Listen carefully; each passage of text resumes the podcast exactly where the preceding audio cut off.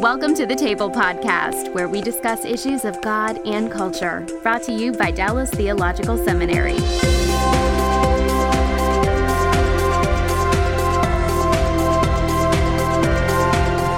Hello, I'm Bill Hendricks, Executive Director for Christian Leadership at the Hendricks Center. And I want to welcome you to the Table Podcast, where we discuss issues of God and culture. In Ephesians 4, uh, Paul talks about four different kinds of gifted people, and their work, the passage says, is to equip the saints for their work of service. And this, the word saints there means everyday Christians in the everyday world.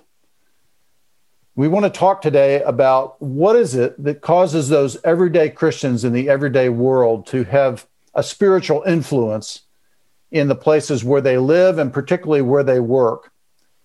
And to help us with that, I want to welcome Dr. Bill Peel, a Dallas Seminary graduate, a longtime friend of mine.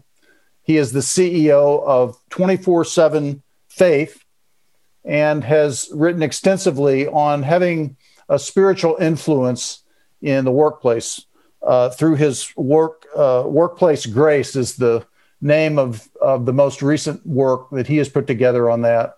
Uh, Bill Peel, welcome to the table. Thanks for being with us today. Bill, it's great. I wish there was a real table between us now, but uh, you know, praise God for electronic things. Well, that's exactly right. And I just want to point out to folks that uh, Bill and I are longtime friends, and we have uh, we have been joined together as members of what is commonly known as the Faith Work and Economics uh, movement. Uh, and for years, Bill and I have been co conspirators, if you will, on trying to help people think through how to integrate their faith in their day to day work. And this really relates to what we like to call whole life discipleship. That's why I like this name 24 7 faith. That our faith is not something we do as a weekend hobby, uh, but our whole life is to be lived out uh, under Christ's lordship to his glory and by the power of his Holy Spirit. And I can't really think of too many other people that I'd, I'd rather come and talk to us about, you know, when we go particularly into our workplaces or for those who are doing unpaid work, uh, their workplaces in the home or the school uh, or volunteer work, but wherever it is that you live out your day to day, uh, you've got other people around you that are not at all Christians. They're not at all believers. They may have very different worldviews. And the New Testament uh, says there in Titus that we're to effectively give off a sort of an aroma and a, and a light that, that shines in the midst of spiritual darkness. Um, Bill, I need to turn this over to you. When you think about having a spiritual influence where you work, you know what what are the key things that we need to quickly start to think about? Well, Bill, it's, it really is a pleasure to to chat with you. Uh, we we've been working together on something for off and on for about 25 years now. So That's right. It's fun to to connect here.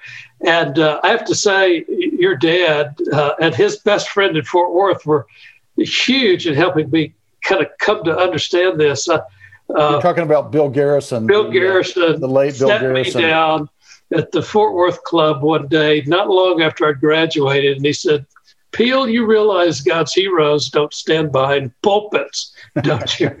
and having having just completed 120 graduate hours of theology, that was quite a shock.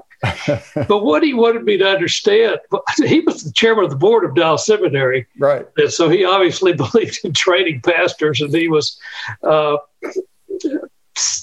he was trying to get a point across to me that my job when people came to church was not about getting to church, but about sending them out from there hmm. uh, into the world. That's where their ministry was.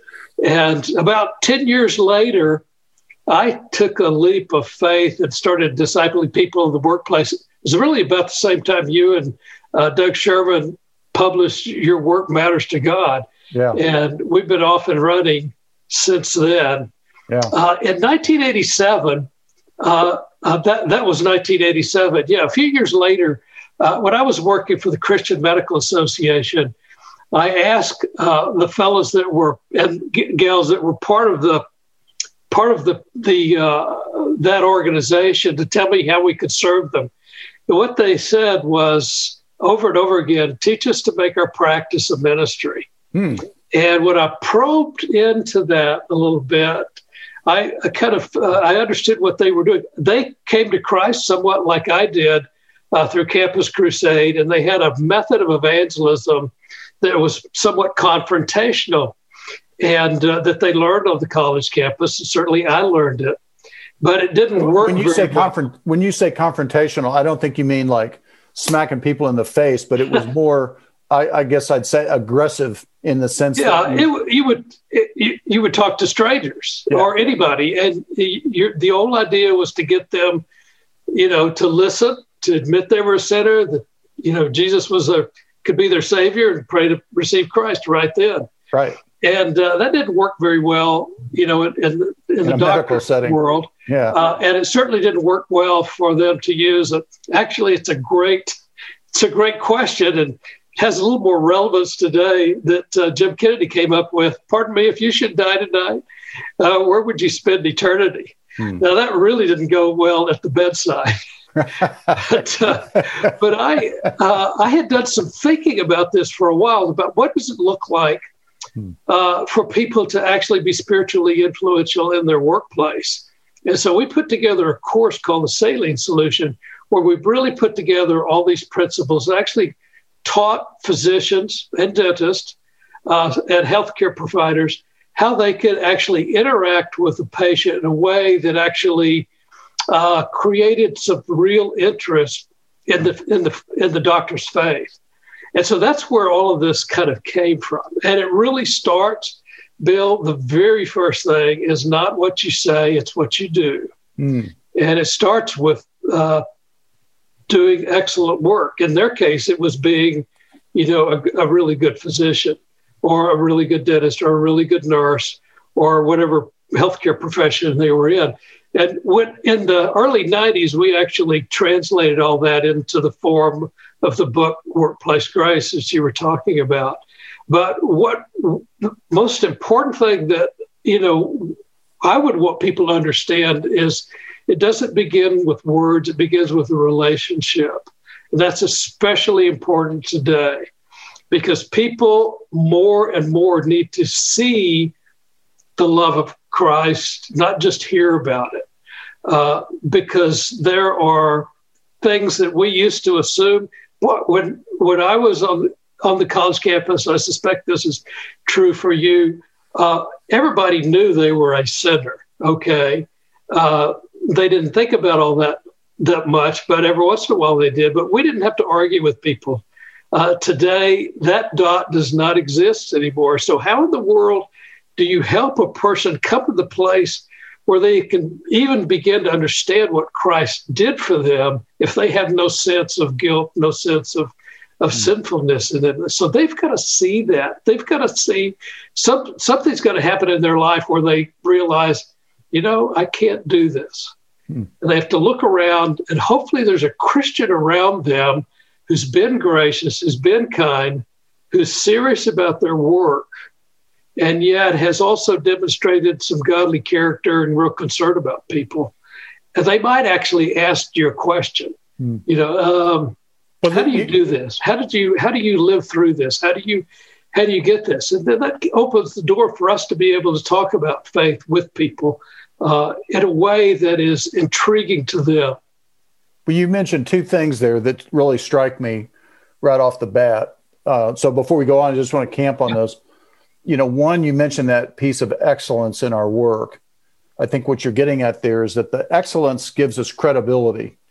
Uh, let's take the medical professional or the health care professional that you were talking about. If you're, you know, if you're botching the procedure, if you're prescribing the wrong medicine, if you're sloppy in in just your your practice, if you will, um, you know that lowers the person's opinion of your professional skills, and therefore whatever you have to say on any other matter, obviously it, it starts to erode the credibility uh, of those other matters. Where whereas if you know your your name is known as if if you want that done, you need to go see this doctor you know if if if you're going to be in that wing of the hospital, the nurse you want is so and so. That that changes things. Then when they speak about other matters, you're like, well, they they were you know they know what they're doing professionally. Maybe they know what they're doing in this other matter. So the excellence piece is critical. It gives it credibility. But then you also alluded to um, the person has to have a sense that you care. And that's a little more difficult to pull off in these days because what I'm finding is so many of us get, I, I find this myself, I get so wrapped up in my own affairs, my own concerns, my own agenda. Beyond that, there's what I guess I'd call compassion fatigue. You, you want me to care? Well i mean there's so much to care about. I, I, don't have that much care in me. You know here's a need here's a need here's a need here's a needy person here's a needy person etc uh, i start to run out of care by a certain hour of the day. Um, you're but but but without that if if you really don't care then what motive would you have then to even be aware of what somebody's need is right? Well bill that's that's really important. So competence kind of lays the, the groundwork. Ephesians 6 and Colossians 4 talk about, you know, we're to do our work as unto the Lord, we're to mm. put our whole selves into it. Right. And that lays this foundation. We tell people that still remind people regularly that if they want people, if you want people to pay attention to your faith, the first thing you need to do is pay attention to your work. Mm. And uh, on top of that, uh, is there's there's something important before you get to the concern, and that is uh, godly, godly character. Mm. And Christians are, are, are, are ripe to, to run first to that. But I think the very first, our very first responsibility in sharing Christ with people is the quality of our work.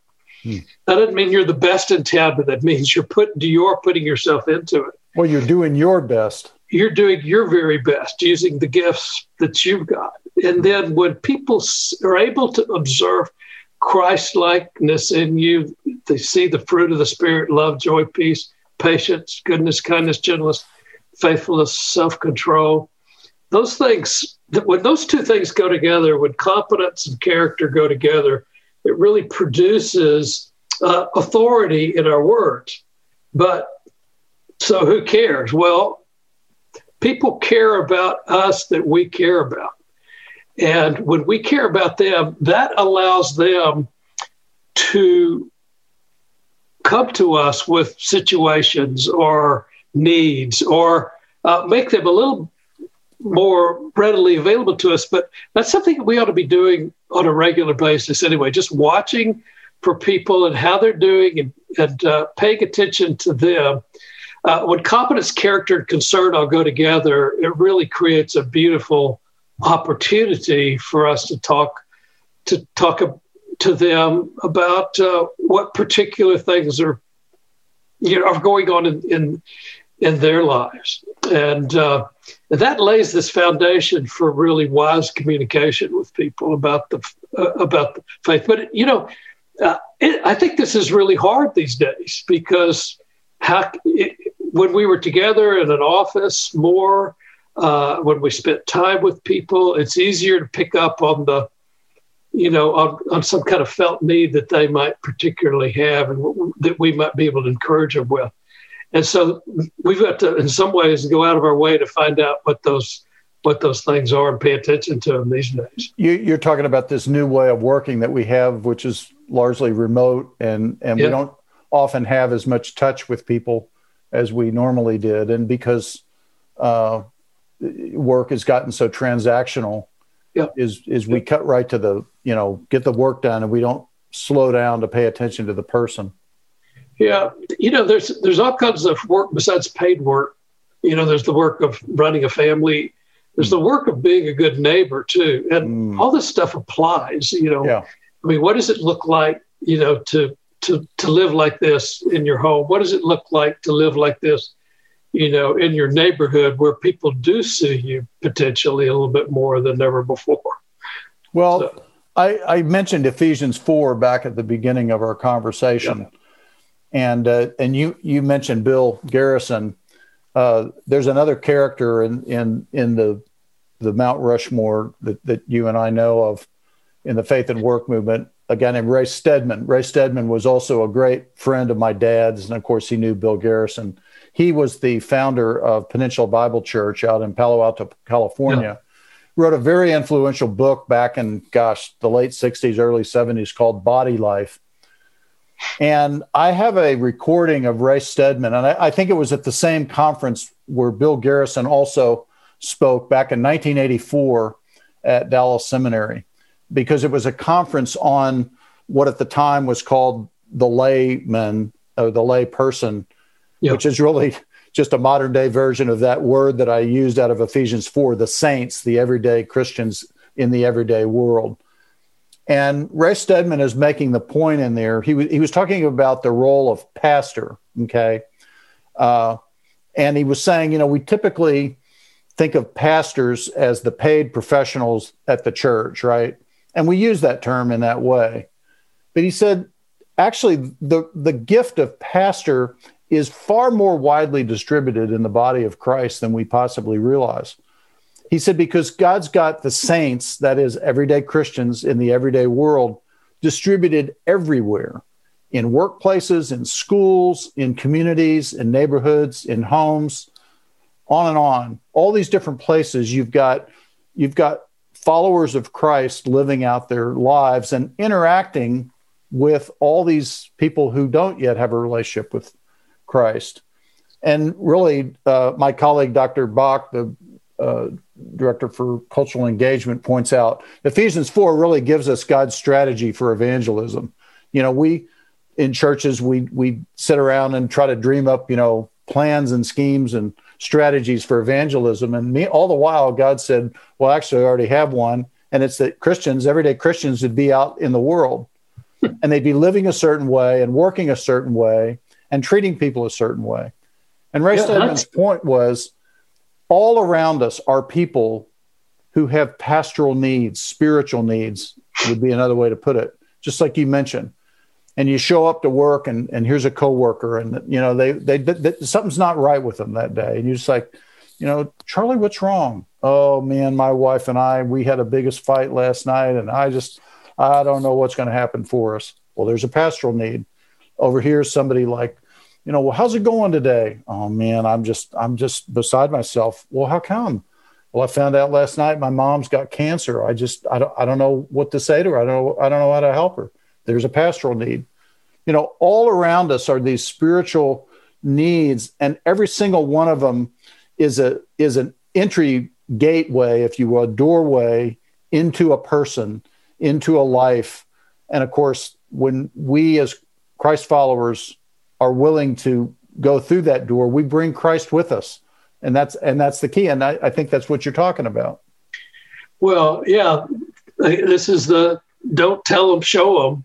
People see Christ in us. Maybe they'll be attracted to him. I mean, this this is the Holy Spirit's work. Mm. And I guess one of the great, you know, reliefs that most people have is to realize, okay, I don't have to make this happen. This is the Holy Spirit's job. My job is just to be, to have my ear to the ground to some extent and watch for what the Holy Spirit is already doing in, in another person's life and join him at that particular point. And one of the most important things for I think all of us to realize that evangelism is a process. Mm. Sometimes it's a really long process. I've got a gal who cuts my hair that I've been praying for and talking to for 20 years. Hmm. And um, it's amazing. We have talked about all kinds of things. I've even actually talked about Christ and what specifically the specifics of the gospel uh, in certain occasions. And she's just has never been interested, has never been interested. And so I can't do anything about that. Uh, that's the Holy Spirit's job. He's got to be at work there. Jesus said, No one comes to me unless the Father draws him. And uh, he tells us that that's the Holy Spirit's work. So we watch for what Christ is doing. We pray diligently. for them to realize their need of Christ and then pay attention to what's going on. Um, so the idea of evangelism, a lot of people think of it as boom, once the doors open, you know, you're you're you're going to go all the way to, you know, are you ready to try to receive Christ right now? Right. And if evangelism is a process, they're they're like stages in some ways, and uh, actually, uh, all throughout the Gospels and the New Testament, uh, Jesus and Paul, for example, talk about evangelism as an organic process. Hmm. So, what does it take to grow a crop? Uh, it takes a farmer going out and tilling soil uh, and hoeing up hard ground. How in the world does how in the world does hard packed soil become fertile soil? Mm-hmm. Go from a place where the gospel has no penetration to uh, you know, being very fruitful. Well, that, there's a farmer out there with his hoe or tractor or something tilling up that hard ground. And uh, obviously, that's a big part of the Holy Spirit's work as well. But you, you pay attention to where this person is. Uh, cultivation is where we use, uh, you know, who we are and our caring for people and letting them see Christ in us. Uh, at some point, when the door gets open a little bit, uh, we can start planting.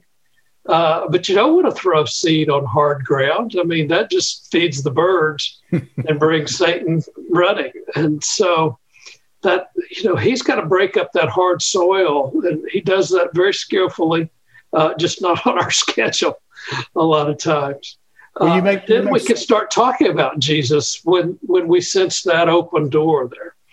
I mean, you make such a great point about the hard soil. I, I, I think that we forget so often when we encounter people who don't know Jesus, um, and they look like they don't know Jesus. They're surly, they're negative, they may be toxic. Uh, it's not like they're bad people, they're lost people, but oftentimes they bear the wounds and the scars of a lifetime of mistreatment, you know, from parents, from siblings, from ex spouses, from, you know, all kinds of directions. And and they are lost, just like Ephesians 2 says, you know, they're they're walking around, but they're dead inside. Okay. Dead in their trespasses and sins. And no, they're not particularly attractive, if you will, um, oftentimes. But what you're suggesting is even that cup of cold water that we offer them, that may be the first cup of cold water anybody's ever offered them. You know, th- yeah. th- this really came home to me a couple of years ago when, uh, as you know, I grew up in a seminary professor's home, which means I've been around the gospel and the church since nine months before I was born. Okay. I came to faith at four and a half and you know, have never run away from the faith. This episode is brought to you by the Truce Podcast. I'm sure you've been there.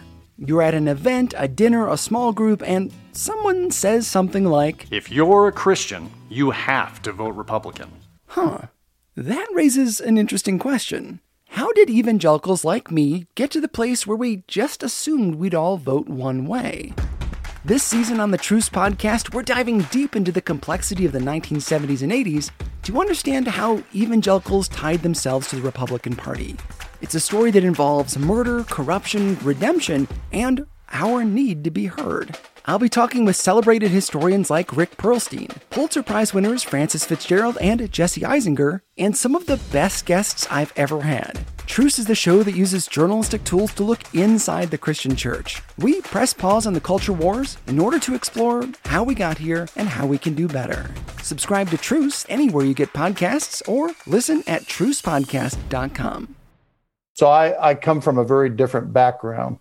And I grew up hearing about, oh, you know, you need to live a life that's a certain way so that people will be attracted. And I thought, oh, well, you're just saying be a nice person. And to me, I thought, what good's that going to do? Everybody's a nice person, particularly here in Texas where I grew up. Everybody's polite, courteous, you know, treat you decent. Um, what what good's being nice going to do? Well, that's shifted.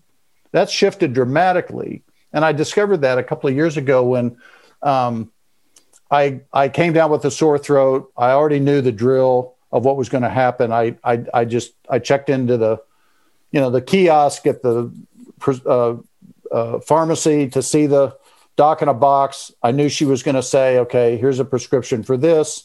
Go right to the next desk, pick it up. I'm done. No muss, no fuss." So sure enough, I wait. Finally, the physician's assistant sees me. She's probably 35 years old.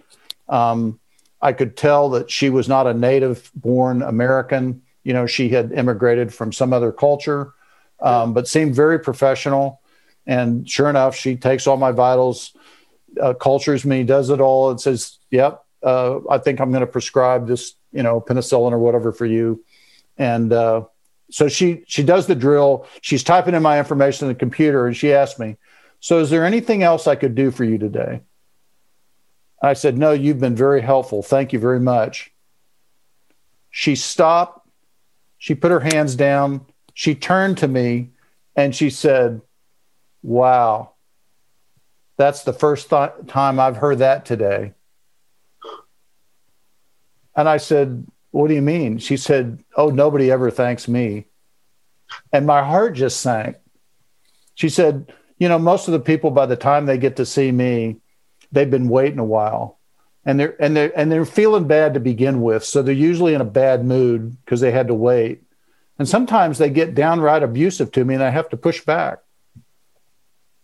And I just thought to myself, okay, Bill, just being quote nice in and of itself is a bit of light in this dark world that we now live in you know and and and i didn't get to you know she was busy i needed to get on uh you know and so we didn't get into any sort of quote spiritual things but i thought well at least just my treatment of her was somewhat i'm hoping would, would be how jesus would have treated her you know that cup of cold water on a on a really parched day for her who knows well, how the Holy Spirit might use that?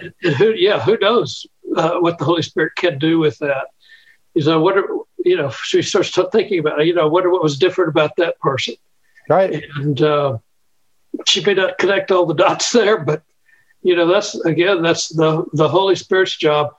Uh, Bill, every interaction with every person we have is spiritually significant, no matter where the where, where the conversation leads. Kathy and I every morning pray together, and we says, Lord, help us to be a blessing to everyone we come in contact with. And I've had to do this um, prescriptively.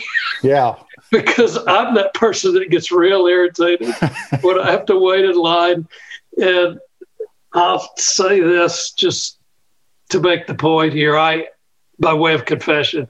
I had just actually spoken to the Christian Medical Association group up in Bristol, Tennessee, and Kathy and I were flying out. And it seems like every other flight out of Bristol to back to Atlanta, then to Dallas, is delayed.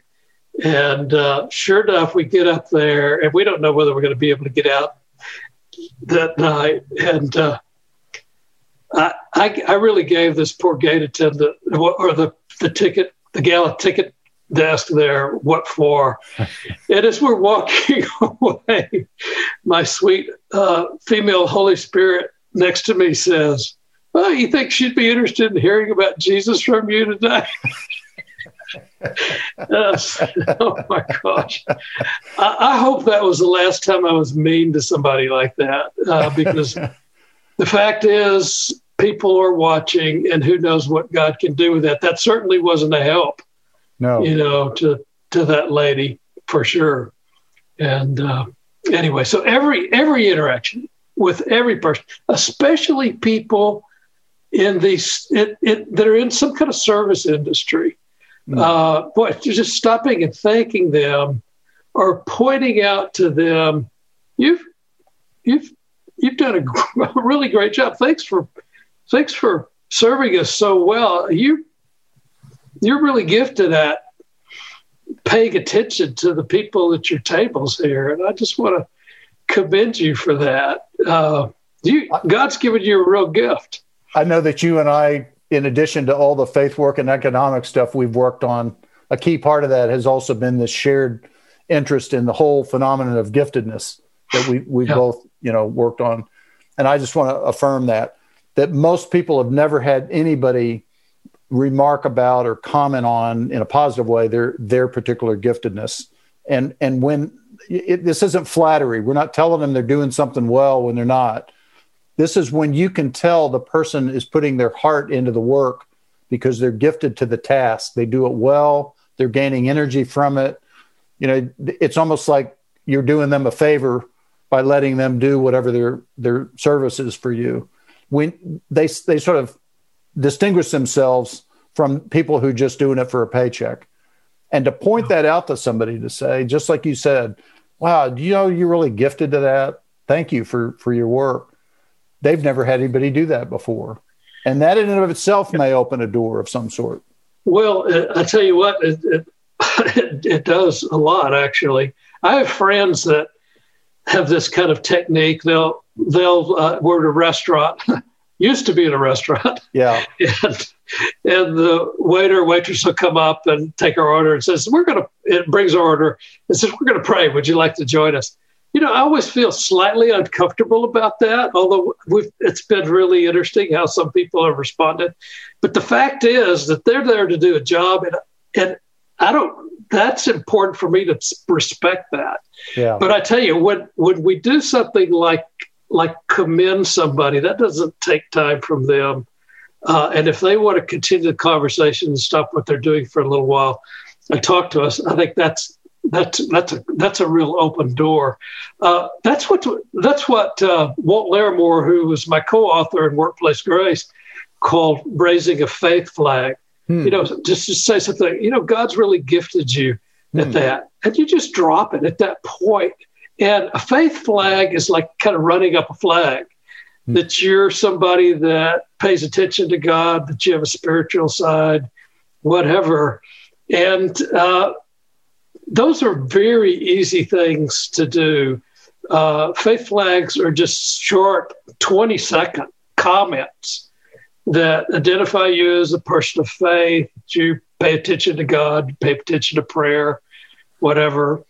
Uh, and, uh, and, and it lets them know that there's something there that they can pursue when they want to at their pace when the Holy Spirit nudges them along. And I, I, I can't tell you how many we've had doctors that we taught, you know, 25 years ago, you know, say, yeah, I was at a saline solution conference, you know, back in the 90s. Mm. And uh, faith flags.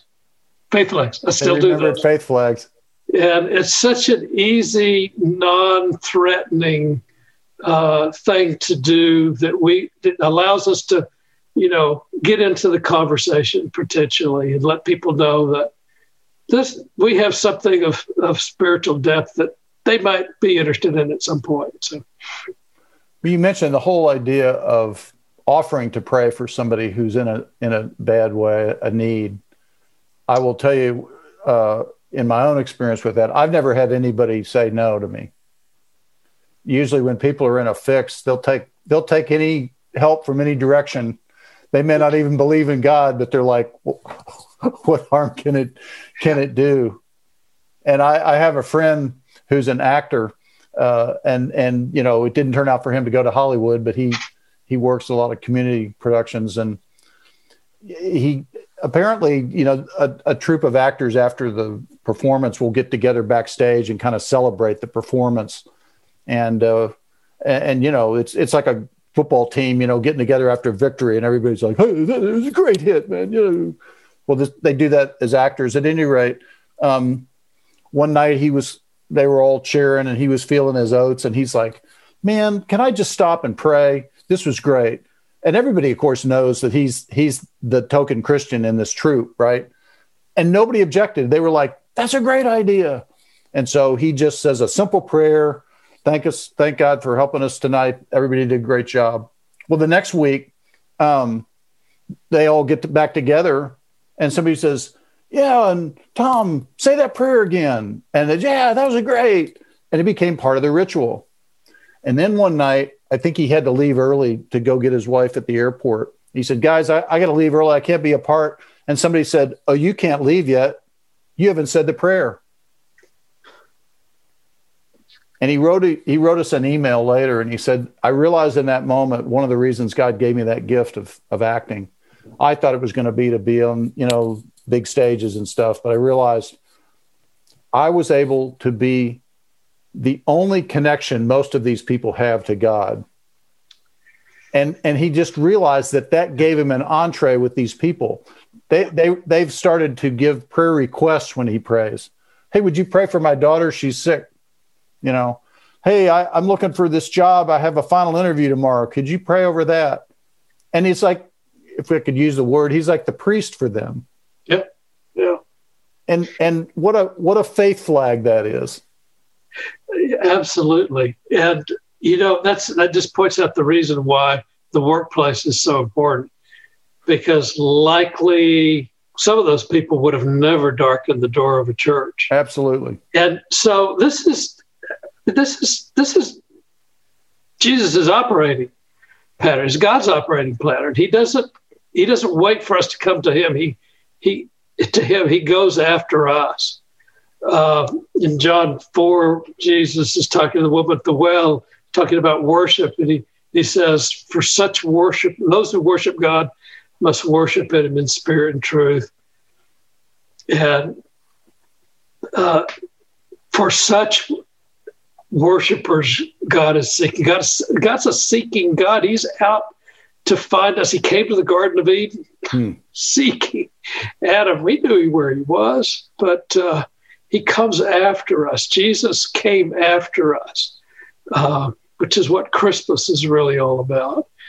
And uh, we we go out. That's our that's our job, and that's how. By the way, that's the, the place where most non Christians have the most contact with Christians, with the people that know the gospel, is the workplace. And that's what makes it so important.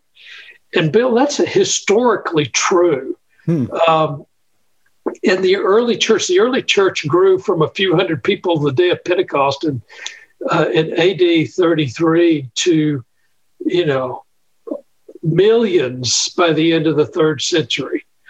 Uh, and so, and the way that the gospel spread was ordinary people. You know, Peter, yeah, Peter was a good preacher. Some of the others, Paul, but the way that the gospel spread throughout the whole world, by the way, not just Europe, but it went east as well into India and Syria and, and south into Africa and further east, even into China, uh, before it ever became a, a, a European religion of actually people going out. And it was ordinary people who were merchants uh, and one guy says gossiping the gospel. To the people that worked around them. Yeah. Uh, and, and so what's really interesting is this doesn't get translated right a lot of times.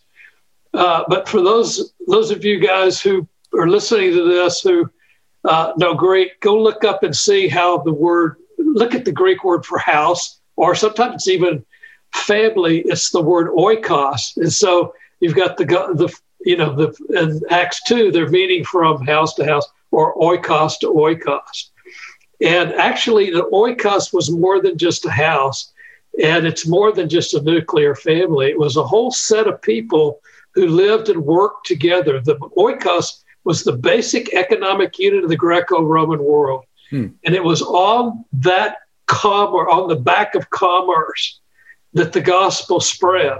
Paul set up you know, set up a school in, in Ephesus, trained people, but the whole of Asia heard the gospel. Why? Because business people who were traveling back and forth to Ephesus and then back to their hometown somehow came in contact with the gospel and took it back. That's how Colossae, for example, heard about the gospel and why there was a church there, for example. Uh, but that happened all over the all over the world. Ordinary people who were not apostles, not gifted evangelists, evangelists just ordinary folks uh, taking the gospel back to their oikos or their workplace uh, and, and sharing it with the people around them. What sounds like the Holy Spirit was preceding them because the people were receptive and they said, "We want to hear more," and ultimately they came to faith. Actually, that's that's exactly right. Now, you know, one of the things that uh, I get asked regularly is, you know, so wait a minute, that sounds like I've got to be this perfect person in the workplace. Right. Uh, that's definitely not true, obviously, because not, none of us qualify for that, for sure. Um, in fact, uh, you know, I suspect there's well, I won't say that. Never mind. But but the the our uh, fallen tendencies can show up in almost any place. Um, the deal is that if that's the case, if you've you know if you've hurt people, if you've done things that have not you've not responded right to people that you work with, hey boy, you know you've got an incredible opportunity to go back to them and say, hey, you know what? I was really wrong. Would you forgive me for wh- what I said or what I did uh, in some way? And I got to tell you that that goes miles, you know, down the road to helping a person see that oh, you know, this person is they're more like I am than they than they put on here.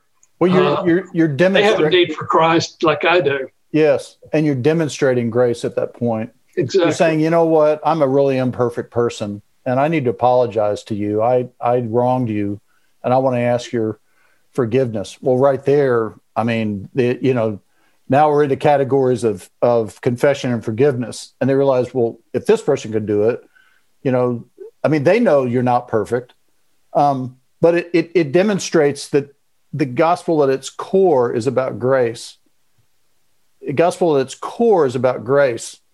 And I'm perceiving in our culture on an increasing basis that our culture doesn't know anything about grace. It knows a lot about judgment and condemnation and an eye for an eye and a tooth for a tooth, if not more. But the idea of grace, of forgiveness for sin and, and wrongdoing, that's a that that too is becoming a new category. So yeah. when a Christian humbles themselves to say, you know what? I failed you and I'm sorry and I want to make it right. That in itself becomes a whole new testimony. Well, that's really true. And I, I can't think of a more important time for us to be gracious mm. than right now because right. there is a lot of bitterness, uh, a lot of uh, moralizing going on right now. Uh, and uh, let's let's just remember that there's a there's a kingdom that's more important than the one we physically reside in right now, and we're we're already members there. Yeah, and you know it's Bill. It, it just reminds me. I'm reading Andrew Murray's uh, book "Abide in Christ" again right now, and when we abide in Christ, Christ character exudes from us that's a beautiful thing. You, you cannot turn away from the beauty of, of who Christ is. Hmm. Um, we talk about irresistible grace. Jesus Jesus's character is irresistible. And when people see that in us, they do pay attention to it. So that's the that's a great thing. That's a great thing right now, uh, and a great opportunity to to show love and grace toward people that we disagree with. Absolutely. You know, you probably heard the illustration my dad gave is similar to your story about Bristol.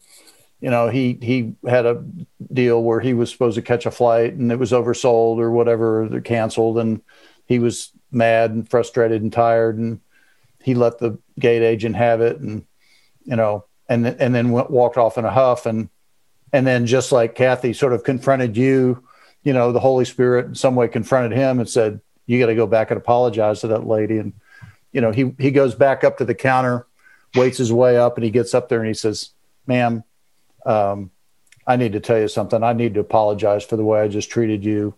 Uh, the truth of the matter is, I'm a Christian, and I shouldn't have done that."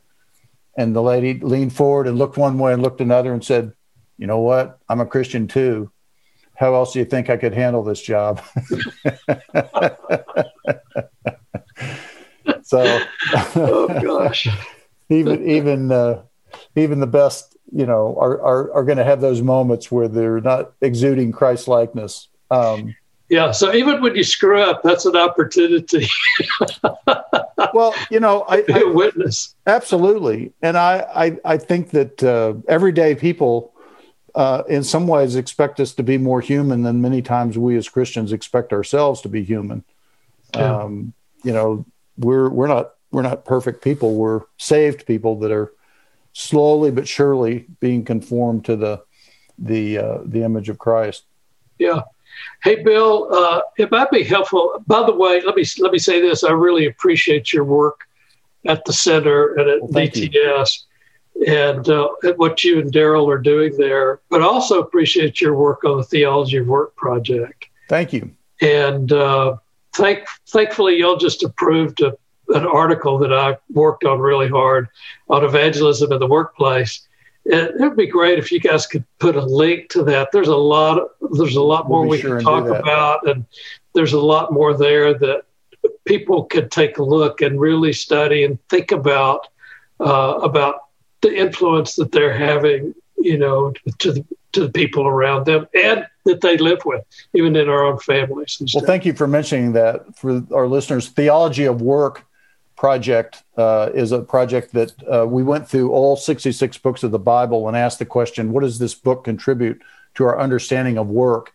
And you can find out our uh, findings on that at theologyofwork.org.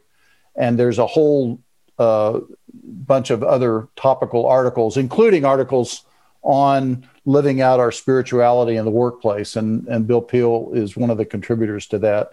Bill, our time is gone today, but I, I really want to thank you for being with us and, you know, sharing your wisdom on, on this topic. And uh, I want to thank all of our listeners for being a part of today's Table podcast, where we uh, consider issues of God and culture. Thanks for listening to the Table Podcast. For more podcasts like this one, visit dts.edu slash the table. Dallas Theological Seminary. Teach truth, love well.